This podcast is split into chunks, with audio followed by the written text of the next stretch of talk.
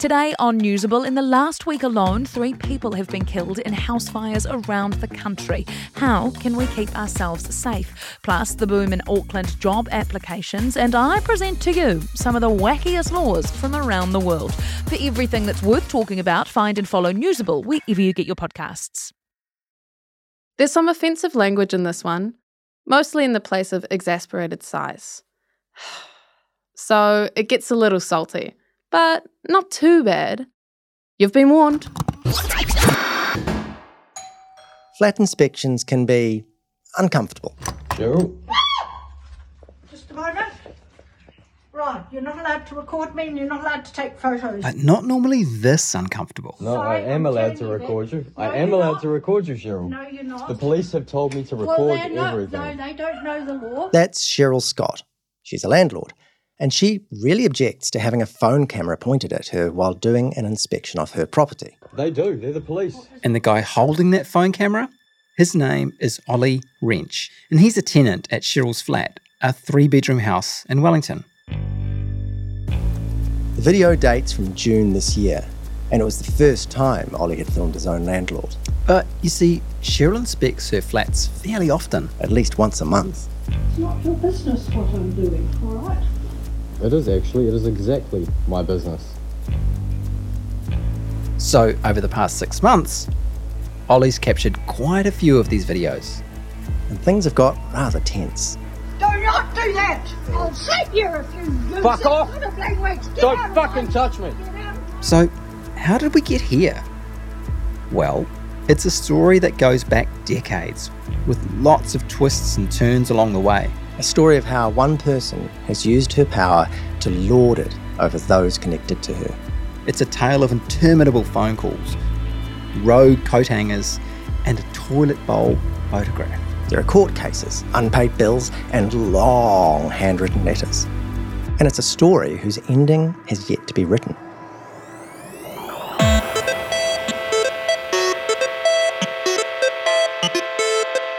Tēnā koutou katoa, no mai hoki mai ki True Story. Greetings and welcome back to True Story. Ko Eugene Bingham ahau. Ko Adam Dudding ahau. Kia ora. Today, for our fifth story, we're doing things a little bit differently. This situation we've been telling you about, The one with Ollie the tenant and Cheryl the landlord. it's a story that our colleague and fellow stuff reporter Ethan Te Ora has been looking into for the past few months. So, ta-da! We're going to get Ethan to tell the story. Kia ora, Ethan. Kia ora, Eugene. Kia ora, Adam. It's a cracking story, so how about we let you get on with it? Just before you do, though, it really feels like we need the theme tune up again, about here. All right, there you go. Can't let the formalities slip. Hell no. True story number five Cheryl Scott versus the people. Cheryl Scott is a compulsive talker. About herself, often. Things you might not necessarily want to know about your landlord. Intimate details about her love life, for example. Long stories about tradespeople or her late father and all the houses he owned. It was often the first thing people told me about her the talking. Here's Ollie.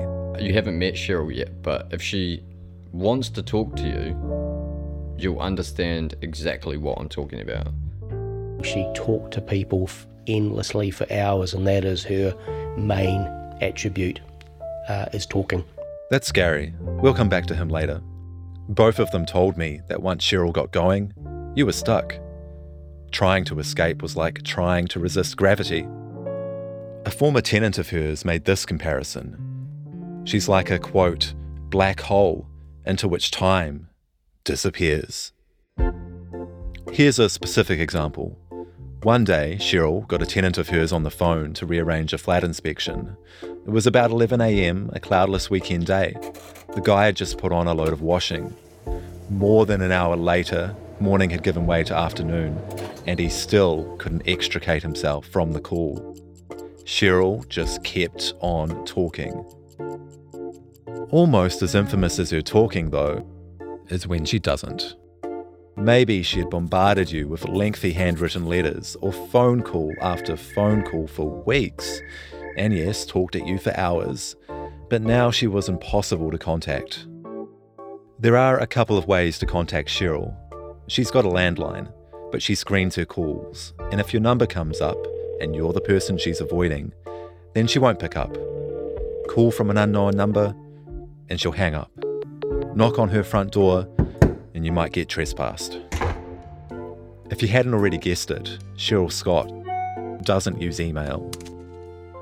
In fact, according to people who know her, she scrupulously avoids computers and the internet altogether. It's become part of her lore. That makes me think of another story about Cheryl, and trust me, there are hundreds of stories. A number of property management companies have effectively blacklisted her owing to insistent, aggressive communications. I was told she's gone 50 kilometres out of Wellington to find someone willing to advertise her rentals. It made me wonder if Cheryl wasn't online and property managers wanted nothing to do with her, how exactly does she find new tenants? Right, so the previous tenants had actually advertised this place on Facebook. That's Ollie again, the guy from the recordings. Last October, him and his friend Scott were looking for a flat. No one was really interested in two sort of 30 year old guys or anything like that. And then this one came up. A three bedroom flat in Newlands with a view looking down over this beautiful gorge and to Wellington's harbour. 750 a week. Messaged, had everything we were looking for, had a garage, had three bedrooms, nice area, price was right. We shot the guy a message and um, we came and saw the place and it all seemed to work out. The previous tenant, the guy Ollie shot a message, was ending his lease early. And he didn't give you a heads up about Cheryl, did he? nah, no, he didn't. So, thanks, bro. They've since become friendly, Ollie and the guy, even working together on a couple of jobs. They're both tradies. He still didn't warn him, though. In, in all fairness, like, I probably wouldn't have if I was in his position as well. I remember asking him what the landlord was like, and he just said, "Oh, nah, she's alright. She's just old." so, thanks, bro. yeah, he's actually, he's actually turned into a mate now, so like we do a bit of work together. Often, when I contacted people about Cheryl, they were surprised, but not necessarily that I'd contacted them. They were shocked that this was still happening, all these years later. They tended to overestimate her age, often by as much as 10 or 15 years. She's 74, by the way. And they would resort to predictable comparisons when describing her. Imagine your grandma, they would say. That's what she looks like. Like a little old grandma. Maybe five foot two or something, five foot three. She's quite short. There were some inspired comparisons too, like this one. She looks like your grandma, dressed in your granddad's clothes. Yeah, I don't really know how to describe it, really. Like One guy said she dressed like the main character from Super Supergran. I didn't get the reference at the time, I had to look it up later. It's a children's TV show from the 1980s about a grandmother with superpowers. She wears a tweed skirt and blazer, a tartan scarf, and matching Tam O'Shanter hat, which is a bit like a woolen newsboy cap, except with a bobble on the crown. You get the idea. Everyone says Cheryl is retired. She's told them as much, and they assume she lives off the rental income from her properties. On the title for one of those homes dating from the early 1980s, her occupation is listed as real estate agent. As recently as the early 2000s, she ran a dress shop on the main road of Khandallah, a well to do suburb in northern Wellington, where she also lives.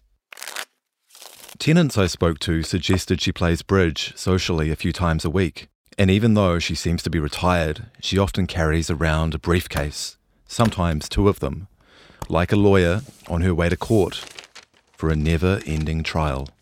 Always carrying around folders of papers. Always, always, always, always writing, always. And that's what it was like the first time Ollie met Cheryl, an eccentric woman with a briefcase and time to kill. I met her here, and it was about five o'clock at night. It was supposed to be a pit stop, meet the landlord, sign the lease. At the time, Ollie didn't know about Cheryl. She was telling me about all the properties that she's, she owns and that she's been doing it long enough. She doesn't need a property manager, like she can write up a contract. But soon he would know more than he ever wanted to know about I feel like I got a whole bag life story, and she got half of mine on the night. The self disclosures kept coming for hours. Like she'll, she'll talk about her ex-partner, about 30 property was a judge. They were sleeping in different parts of the house. It was they were dizzying. full, So it's very hard to kind of follow what's being talked about, really, because nothing's being talked about. And I didn't leave here until about 11 o'clock. And all that time Out there, uh, my girlfriend was actually waiting in the car. for six whole hours. And I, I guess the assumption is this is going to take maybe an hour, but you must be texting her and saying, Uh, no, my phone was in the car. Fuck. I came out and I was just like, what the fuck?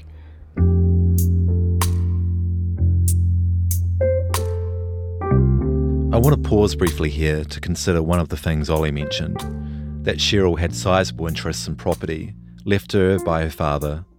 A lot of people told me this. Evidently, it's a story Cheryl tells a lot of people.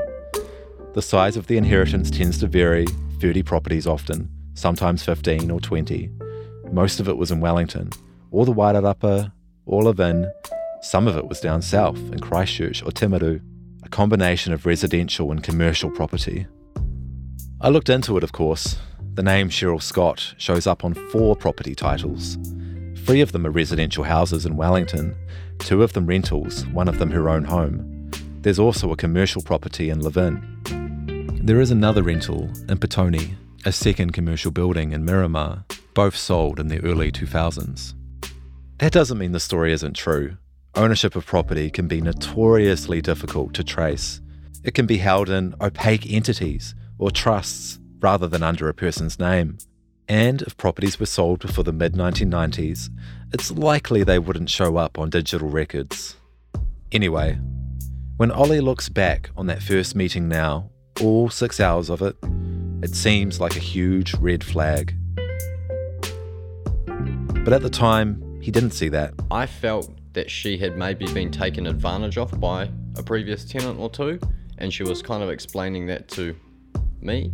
He even felt sorry for her. You know, I'm polite. She's kind of old. I was just kind of like, oh, maybe she's just lonely. So I kind of just, you know, I mean, we needed the house, so like, we kind of just put up with her, I guess. Like, you know. It was maybe even a little reassuring. Although she was old and waffled, she seemed thorough, so it kind of put my mind at ease a little bit. Does that make sense? So they moved in. Um, And for a while, things were pretty much normal.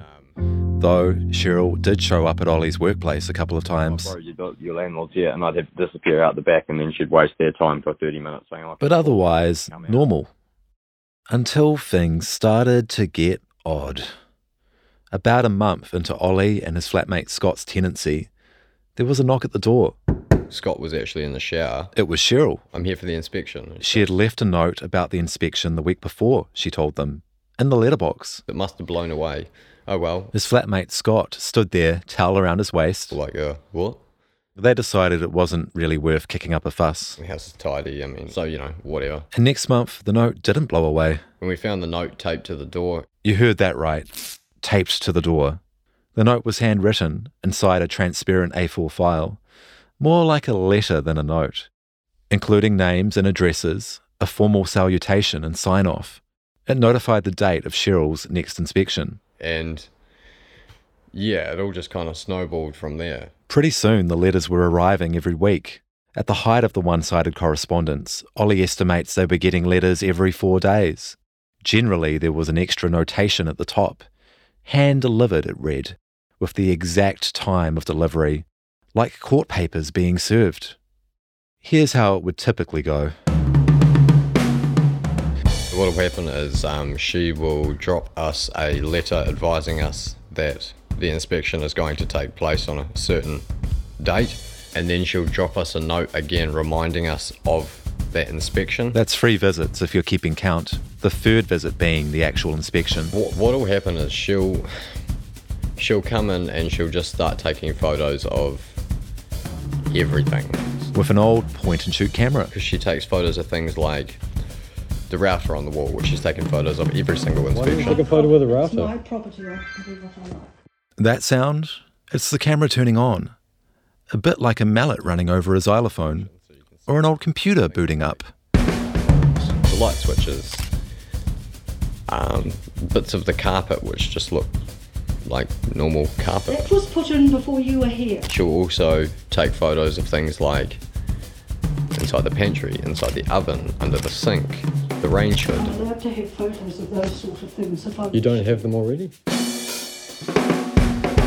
There's always something wrong. Usually within a few days, she'll drop us another note. This time with a list of issues that needed fixing and notice of a follow up visit. I'll be back on this date to check. So for one inspection, five visits. And then the cycle just repeats. I have to say, maybe 15 or 16 times. It's a lot. But it's a little different each time. Nothing will have changed in the house, but on the second inspection, there's a problem with something. I should mention too, these letters aren't casual or easygoing in tone, nor are they brief. They are written in a strident, legalistic language, often running to five or six numbered pages. Really, really long, hard to follow. We're not meeting our obligations as tenants. We need to read up on the Residential Tenancy Act and RTA. She uses a lot of abbreviations or these acronyms, synonyms, whatever they are. The letter that comes after an inspection is effectively a legal notice, known as a 14 day notice to remedy. It gives the tenants two weeks to fix perceived problems at the flat. And those problems, well, they always seem sort of minor. Oh, there were leaves on the lawn. Or she might say that the range hood's dirty and you've got to clean it, or she might say the oven needs to be commercially cleaned, or things like no coat hangers on curtain rails, move shovels off the back fence. The most recent notice mentions, quote, very visible poo on the toilet bowl. Sure. Really taking a photo in the toilet?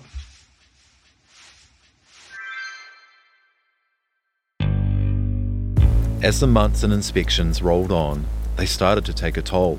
It actually started playing on my mental health pretty bad, eh? Like I was stressed out like all the time, like just just I was just fuming the whole time. Then, after one inspection, the letters, along with the lease agreement, disappeared from the place where Ollie and Scott had left them piled up. And they weren't left in an obvious spot either. That made Ollie suspicious. I got the feeling that she's probably looking through our stuff if we're not here, which is when I decided to be here um, for the inspections. And often that meant taking the whole day off work. Which can be really frustrating. Like last time, she turned up at 4:45, and I've been here since eight. So, Sometime between the third and fourth cycle of inspections, the penny dropped. I'd spoken to a lot of the neighbours, One day, a passerby walking his dog stopped for a chat. and then he goes, "Oh, mate, your landlord. Like, she, we used to live here. Just make sure that you know you cross your T's and dot your I's, which doesn't fill you with confidence, you know." Eventually, Ollie called Tenancy Services to ask for advice.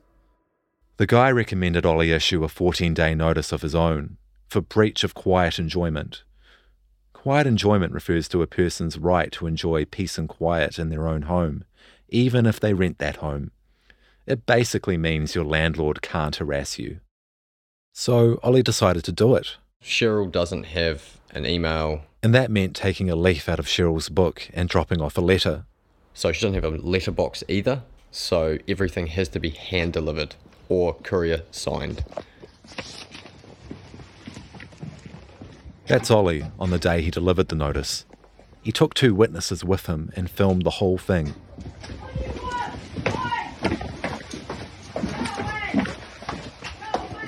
That muffled voice coming from inside the house, it's Cheryl's. Go away, go away, she says. I'm in my dressing gown. She doesn't open the door, so Ollie tucks the letter inside, while his witnesses film him doing it as proof.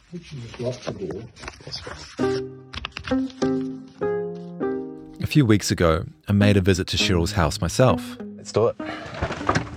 I wanted to ask her about the allegations, hear her side of the story. Just in case she wasn't there, I'd written a letter. Mine was typewritten, by the way. Taped taped to the letterbox. It says, "Please put any mail under the red brick." Taped across Cheryl's letterbox inside a transparent A4 file is a handwritten note. Please put any mail, etc., under the red brick, as the actual letterbox is not functioning. Compartment on the left with a red brick. The red brick in the note is styled as a proper noun, each word capitalised. And indeed, there is a red brick inside an open compartment to the left of the letterbox, exposed to the street and the elements. I wasn't convinced the mail would be safe there. Anyway, I knocked on the door. Coming up to a gate. It's behind a gate and down some steps, snaking behind the garage. There is a lot of a lot of stuff here. A lot of clutter coming down these steps to the front door. She wasn't home. I left a note under the red brick. Suppose that's that. Oh man, that's that's anticlimactic. Ollie, on the other hand, after he dropped off his letter about the breach of quiet enjoyment, he got an immediate response. Firstly, denial. She just claimed that I put a blank piece of A4 paper in her door. Then, retaliation. I received a trespass notice in the mail from her property. Then it was like, no, now you are just making it difficult to have any kind of communication with you at all. It was then that Ollie, who was already missing work to attend the inspections, started filming them. And that's when things really, really deteriorated. Cheryl? Just a moment. No, you can just keep it open. Excuse me. You can just keep it open. Don't Stop touch me. obstructing me. Don't. And then she left, and then I got a visit from the police. Ollie says the police were sympathetic and told him he should continue filming the inspections. Anyway, the police told me to video everything, so I have been videoing everything. But do you have any sense what you were accused of, like what she claimed happened, that sort of thing, from talking to the cops? She said that I tried to smash the windows of her car when she was leaving. Ollie shared the full video with me. It's about 20 minutes long. At times, it's pretty uncomfortable to watch. Ollie baits Cheryl while she does her inspection. Take us to the tribunal. Make it happen. Don't challenge me. Make it happen, Cheryl. He'll tell me later that he isn't proud of some moments in the video. Cheryl would go on to describe his behaviour as threatening. In another six page letter delivered days later to the flat, she wrote about being, quote, extremely concerned for her own safety, unquote. She calls Ollie violent and threatening and says he talked somewhat continuously. The interaction ended with Ollie hitting the passenger window, quote, as hard as he could, unquote. Which I didn't, and I had a video evidence of her leaving and driving away. The video does show Cheryl getting into her car, but it cuts out at the end before she can drive away, and in the last few seconds, Ollie approaches the car. So I asked him about it. But you didn't like hit the bonnet of your car or like, I don't know, there was nothing that happened after that cut out, basically. And he denied it again. Nah, Joel, we just yelled at each other a bit more. In case it isn't clear, he said they just yelled at each other a bit more. He goes on to say that he wanted to hit the car, but swears he didn't. After the police visit, Ollie was exasperated. He turned back to the place where it all began Facebook. Put up this post um, out of anger more than anything, just kind of like, oh man, I can't be the only person who's been through this. And then it was just like opening the floodgates. I got contacted by ex tenants, ex neighbours, tradesmen, so many people. Like they've come off second best, and everyone felt helpless. So, yeah, it's not just tenants Cheryl has been clashing with. I was about to discover the vast array of people she'd been in disputes with, and for how long. That's coming up.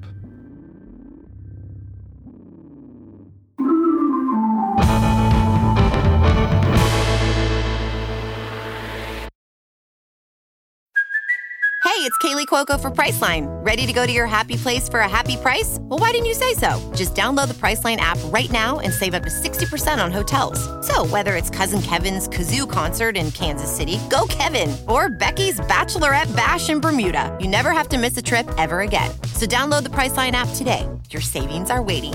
Go to your happy place for a happy price. Go to your happy price, Priceline. Prepare for an unfiltered journey through the harsh realities of infertility. My name's Nadine Higgins. I'm a broadcaster, a journalist, and I've been trying to make a baby with my husband. That's me. I'm Dan, and we reckon infertility is lonely enough without making it a dirty little secret. In The Human Race with Dan and Nadine Higgins, we share raw and unvarnished stories of couples who have faced the brutal truth of infertility. Unless you've been in it, it's, it's really tough and really lonely. Yeah, and also, this is really weird, but baby showers, you don't need to open the presents in front of everyone. Confronting the harsh reality that not every story has a happy ending. This very blunt, abrasive doctor who I had, you know, had not seen before, who delivered the news just like, you'll probably never have a natural period again and you'll probably never have a baby. The Human Race, where we share the untold stories of couples in the race of their lives to create a life. I feel like I nearly missed out and I got to do it. And so I feel really lucky. So it's been incredibly positive. Listen today at stuff.co.nz slash the human race or wherever you get your podcasts. The Human Race is proudly brought to you by Elevate.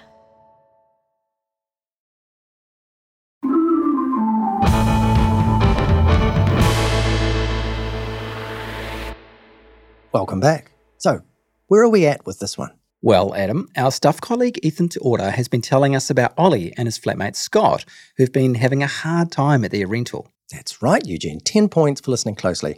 And as you probably also know, more specifically, they've had a problem with their landlord. Cheryl Scott! Correct, Cheryl Scott. At first, they just thought she was a bit eccentric, a little lonely, but as time went on, things have got sinister. She's done like how many inspections over the past 12 months? 20? Something like that. And she's accused Ollie and Scott of not meeting their obligations as tenants for things like unraked leaves on the lawn or leaving a coat hanger on a curtain railing. And it turns out they're not the first renters to go through this. Let's get back to Ethan and find out just how deep the rabbit hole goes. Cheryl Scott doesn't use the internet. But that doesn't mean there are no traces of her online. When I Google Cheryl Scott NZ, there are a few warning signs. Go ahead, try it for yourself. When I scroll to the bottom of the page and look under related searches, it seems pretty normal at first. Cheryl Scott Wellington, Cheryl Scott Wellington landlord. But then, tenancy services contact, tenancy tribunal contact. Yeah, ominous. And there's more. The very first search result links through to a PDF a tenancy tribunal order from March 2017. It's brief, about a page and a half. It doesn't go into the substance of the dispute. The adjudicator sets a new date, asks for evidence to be resubmitted in the meantime. There's this, though quote, the landlord has filed a cross application which includes some 148 handwritten pages. Unquote. You heard that right 148 pages of handwritten evidence submitted by Cheryl.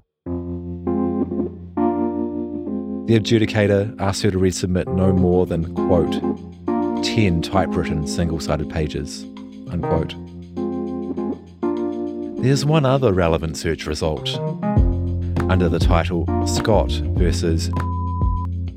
Here I'm withholding the name of the tenant. It's from 2018 and involves a different group of tenants. Cheryl appeals an earlier decision where the tribunal awarded exemplary damages to the renters. The original tenancy ended in early 2014. That means the dispute has taken more than four years to resolve. And what are the damages for? Breaches of quiet enjoyment. So I contacted the Wellington Tenancy Tribunal and asked them for any decisions and orders they had involving Cheryl Scott. A couple of weeks later, the registrar came back to me with more than 200 pages across nine different tenancies in just two flats, most of them during a seven year period. And those orders brought into focus a pattern of behaviour a pattern that played out also in the hearings.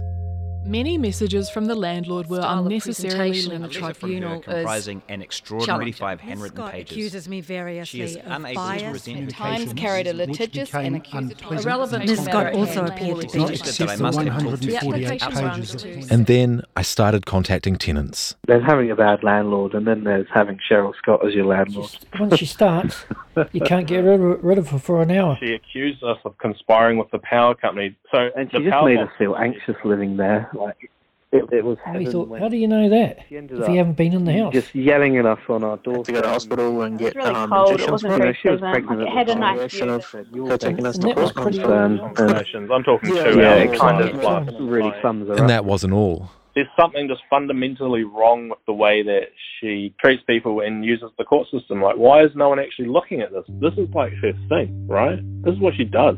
I know she's been in the tenancy tribunal system since it was set up because I remember her saying that she was there when it was established. Um, she was saying to the judge or the registrar that she'd been um, attending since its inception in 1986, I think it was. The Tenancy Tribunal started in 1987.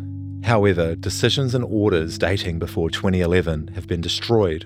There are references in the existing paperwork I do have to several cases involving Cheryl from the 2000s, but it's impossible to know just how many tenants there might be. But it isn't just tenants who've had run ins with Cheryl. Ollie mentioned that um, that Cheryl uh, perhaps owed you some money for some for some work on the house. Yes, yep, yep, yep, yep, yep. No, that's uh, that's true. Um, along with many other people that she owes money. I've spent it's two years next month. We've spent trying to recover twelve thousand dollars for the work we did on Ollie's rental. Gary Ledbury is a builder in Wellington, owner of the small namesake operation Led Builders Limited. He was first approached by Cheryl back in 2020, just after the first COVID lockdown. You sort of felt sorry for her because, you know, um, COVID had been around, you know, had come through, it had delayed her renovation on, on a rental property. She waffled on for quite a while on the phone. Sound familiar? Hey, we can help you out. You know, we're looking for a, a fill in job. Cheryl wanted someone to finish a bathroom renovation that had stalled after the lockdown. It was a small job, less than $30,000, though it kept on expanding. The job grew after about the third week of us being there to replace. Cheryl wanted high end materials, expensive finishings. It was just after lockdown, so times were tough. Finances were not good. So. Gary insisted on being paid a deposit up front, about $11,500. There was a little bit of negativity against that. But she paid the deposit. And so they started the work. Gary didn't need to be on site a whole lot himself, maybe four days out of the eight weeks. He worked with a lot of subcontractors painters, plasterers, electrician, plumber. Pretty soon, he started hearing stories from the guys. She annoyed people. She They told him Cheryl would turn up to the house every day, and she wasn't just a passive observer. She talked to people endlessly for hours, and that is her main attribute, uh, is talking. It wasn't just visits, there were phone calls, lots of them. I didn't need to ring her because she rang me every day, probably a minimum of 50 times, and this would be every day, either on the phone or on site.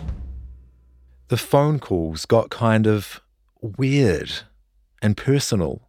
I know where she lived, every person that's been through her house and given her issues. He started to impose a time limit. So, Cheryl, you have five minutes to tell me what's going on because I need to go. But a few weeks into the job, Cheryl paid a second deposit.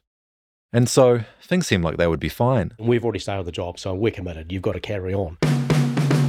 The job took about eight weeks in total, a bit longer than expected. The weather was miserable, so the paint took longer to dry, that sort of thing. When the work was done, Gary sent through his invoice.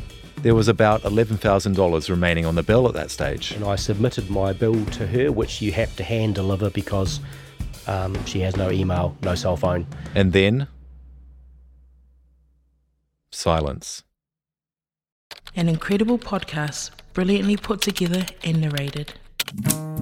The Commune, free love, group therapy, and a guru called Bert. What could possibly go wrong? Listen for free in Apple and Spotify now. Search for The Commune.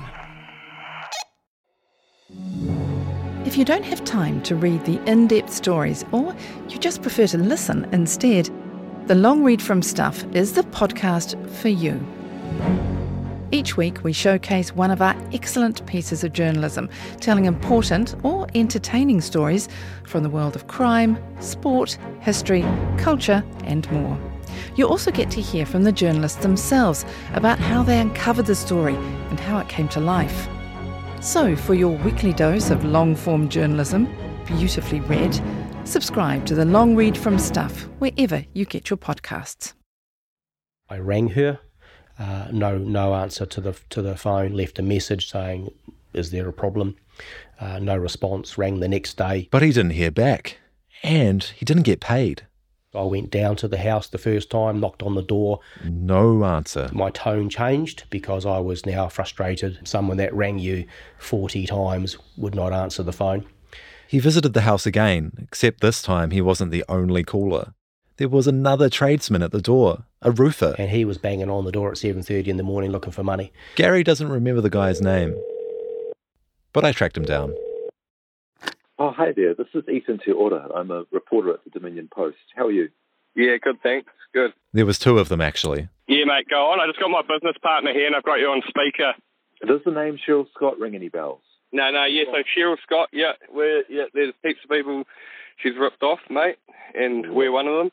That's Wilson. We've got handwritten letters from her, like, with like 50 pages of handwrite, handwritten letters. They're in my bin in my office now. And that's Nick. Wilson McKay and Nick Brenner are the co directors of Wellington Long Run Roofing.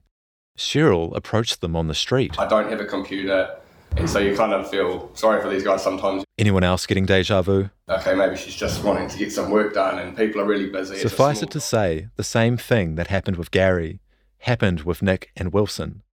The job was smaller, so the debt is smaller, about $2,500. But the pattern of behaviour is the same. Eventually, they decided to take her to the disputes tribunal. You need the money to operate. It's not like we've got huge fucking cash reserves, you know. Like Then Cheryl counterclaimed for $4,500.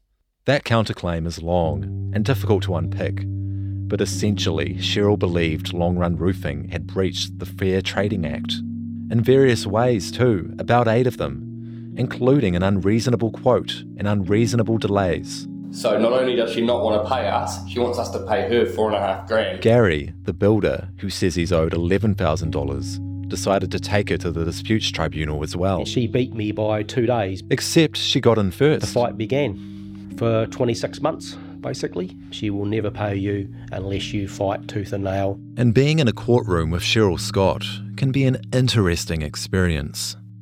Here's Gary talking about the first moments of the original hearing he attended with her.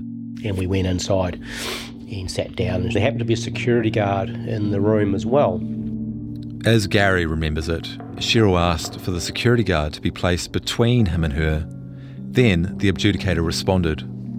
Miss Scott, the security guard is not here for you, he's here for me. Cheryl had threatened the adjudicator at a previous hearing, Gary says. So every time that she is there, a security guard has to be present.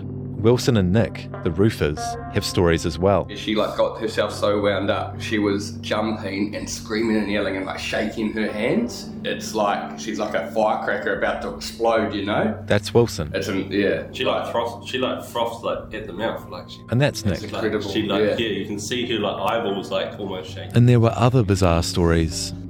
According to Alan, who we'll hear more from soon, Cheryl insisted he leave during recess because she wasn't accustomed to eating meals with someone else in the room. According to the roofers, Nick and Wilson, she would complain about seating arrangements or hats being worn in the courtroom. I'm aware of nine disputes involving tradesmen, with amounts ranging from $328 to almost $15,000. One guy pursued Cheryl through the courts for about five years before he got paid. Inevitably, the tribunal finds in favour of the tradesman, and they still don't get paid. As in the case of Gary, the builder, he won the case. Then we get a month later that she's appealed. Gary keeps all the paperwork from the case in a folder. I subsequently won that one. Um, and I was awarded the money again. And of course, Cheryl appealed. He estimates there are about a thousand pages inside. We've now been five times. Then we're into 21 by now. So at the end of 21, the fifth mediation, and I won again for the third time. And now she's appealed the whole decision. And he's still waiting to get paid. It's the same for Nick and Wilson, the roofers. They've won twice, and Cheryl still hasn't paid them. She's now in the process of appealing for a second time. I've heard rumours of other disputes involving Cheryl going back to the 1980s. But the earliest case I was able to confirm dates from 2008. I've been looking into uh, Cheryl Scott. Maybe that name immediately rings some bells for you. Um, yeah. okay, I've got the right person then. Um, Alan Dyer was a joiner for about five decades. He's been retired now for over 10 years. But one of his last jobs was for Cheryl Scott. Alan didn't want to talk about the case on the record. I don't want to be involved with any litigation with her ever again in my life. I won't go into all the details, And I haven't got a lot of life left. except to say that he won, and the dispute followed a similar pattern to others. But then, years after the dispute, Alan put together some odd coincidences. He had had run ins with the Scott family, he realised, going back some 60 years. He told me about them as a kind of rambling origin story. Cheryl Scott learning to be a landlord at her father's knee. Alan was tramping in the Orongorongo Valley sometime in the 1950s. That's when I first met Jack Scott, Cheryl's father. It was a blisteringly cold night, and he sought shelter. And the huts were numbered, and it was number one hut. This detail sticks in his mind because he realised his friend was embroiled in a long dispute with the owner of the hut and their host for the night. This guy called Jack Scott. He even drank whiskey with Jack. I can't stand whiskey. And who should be there? Cheryl. And there was this girl standing there by the fireplace, and she just stood there and she just stared. She was just staring at us.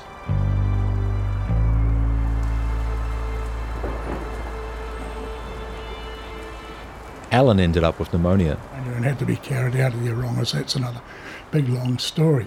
Years later, he would do some work for Jack Scott, installing the garage door on the house where Cheryl lives today.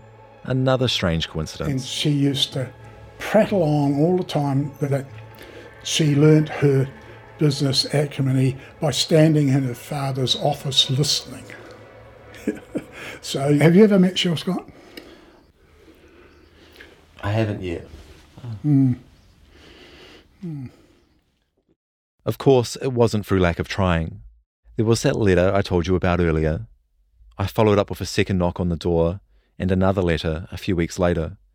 Cheryl hasn't written back to either of them, but before the letters, I tried her on the phone. You haven't met Cheryl yet, but if you if she wants to talk to you, you'll understand exactly what I'm talking about.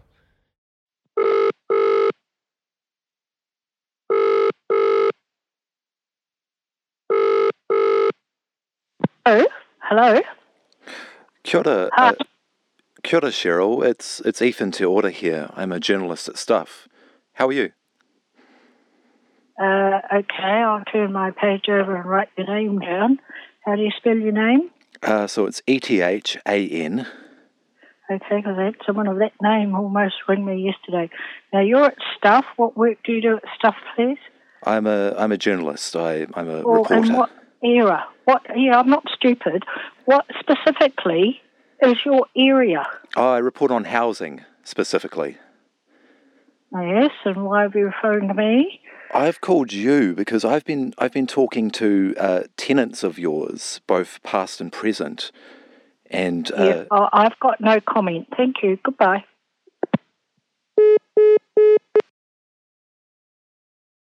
Just as we were wrapping up this episode, a package arrived at the newsroom, addressed to me from Cheryl Scott. I came into work today. It's it's uh, November 30. We're about a week before the story comes out, um, and there's a letter. Um, it's addressed to me, and on the back it says "C. Scott," and then her address. So let's let's open it and find out what's in here. So, um, what this is is um, it's addressed to me, Ethan Te Ora, staff journalist, a trespass notice. If Cheryl wants to talk to you, you'll know. That's what Ollie told me. But Cheryl did not want to talk to me, and there was still a lot I didn't know. Everyone else had a theory about Cheryl. Maybe she was isolated, lonely, and not knowing what to do about it just ended up pushing people further away. a lot of them felt sorry for her, no matter what she'd put them through. Really taking a photo in the toilet? They're taking us to court non-stop. I'll take as long as I bloody want. Under the red brick. Cheryl's probably not the worst landlord ever. Cheryl's certainly not the only landlord to overstep when it comes to property inspections. There are worse offenders with longer rap sheets and more egregious charges. But even then, it's impossible to know. And that's sort of the point. Your landlord can know almost everything about you your age, credit history, and criminal history, what you do for work. Meanwhile, you're likely to know next to nothing about them. There's no way to be sure just how many properties a landlord owns, no way to assess their track record as a landlord or any claims against them at the tenancy tribunal beyond the last three years. There's an elegant solution to all of this, of course a landlord register a public register of property ownership, one that sees through opaque company structures and trusts. Such ideas, though, right now, they don't really help those currently in dispute with Cheryl. People like Gary the builder. After 26 months, he got his money at a price. He had started bankruptcy proceedings against Cheryl, wanting the fact that she hadn't paid him to be publicly notified. There was an initial hearing, which was adjourned, and then, a few days before the new date, the 11 grand showed up in his account. Um, but I'm still about six grand down the hole going through the lawyer process. The last time we spoke, Gary passed on some courthouse news. A registrar let him know that Cheryl Scott recently acquired a smartphone.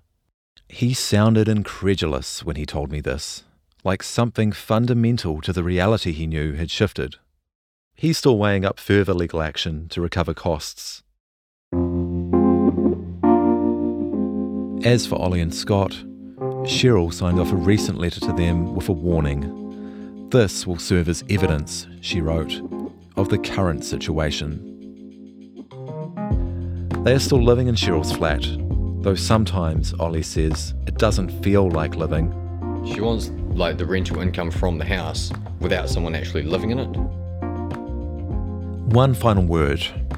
I wasn't the only person to get mail from Cheryl as we were wrapping up this episode. There was one more letter for Ollie, too. Cheryl's offered to renew the lease. Despite the trespass order and the call to the police and the numerous alleged breaches of the RTA, she is putting the rent up by $45 a week. Ollie doesn't plan to stay. He's accepted that he probably won't get his bond back, but he's at peace with it. In fact, his move out plan factors it in. He'll move out sometime in January, he reckons, a few weeks before his lease expires. So, Cheryl, if you're listening, I guess this is notice?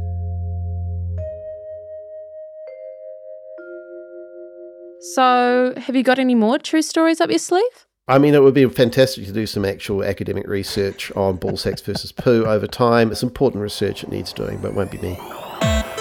That's next time for our last story of this season.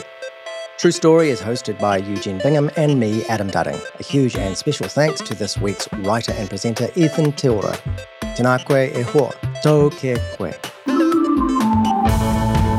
Our producer is Jen Black. Our executive producer is Chris Reid. Editing and mixing by Connor Scott. Music by Audio Network, Blue Dot Sessions, and Connor Scott. Graphics by Catherine George. Thanks also to Daniel Fraser, Laura Heathcote, Nadia Tolich, Janine Fennick, Joanna Norris, and Mark. No comment. Stevens. If you have a true story or want to get in touch with us, it's super easy. Send us an email, truestory at stuff.co.nz. Ka kite anō. A man disappears and a woman goes to prison for 15 years for his murder, despite swearing she'd never even met him. Gone Fishing. Listen for free in Apple and Spotify now. Search for Gone Fishing. The story of the most divisive murder case in New Zealand's history Black Hands.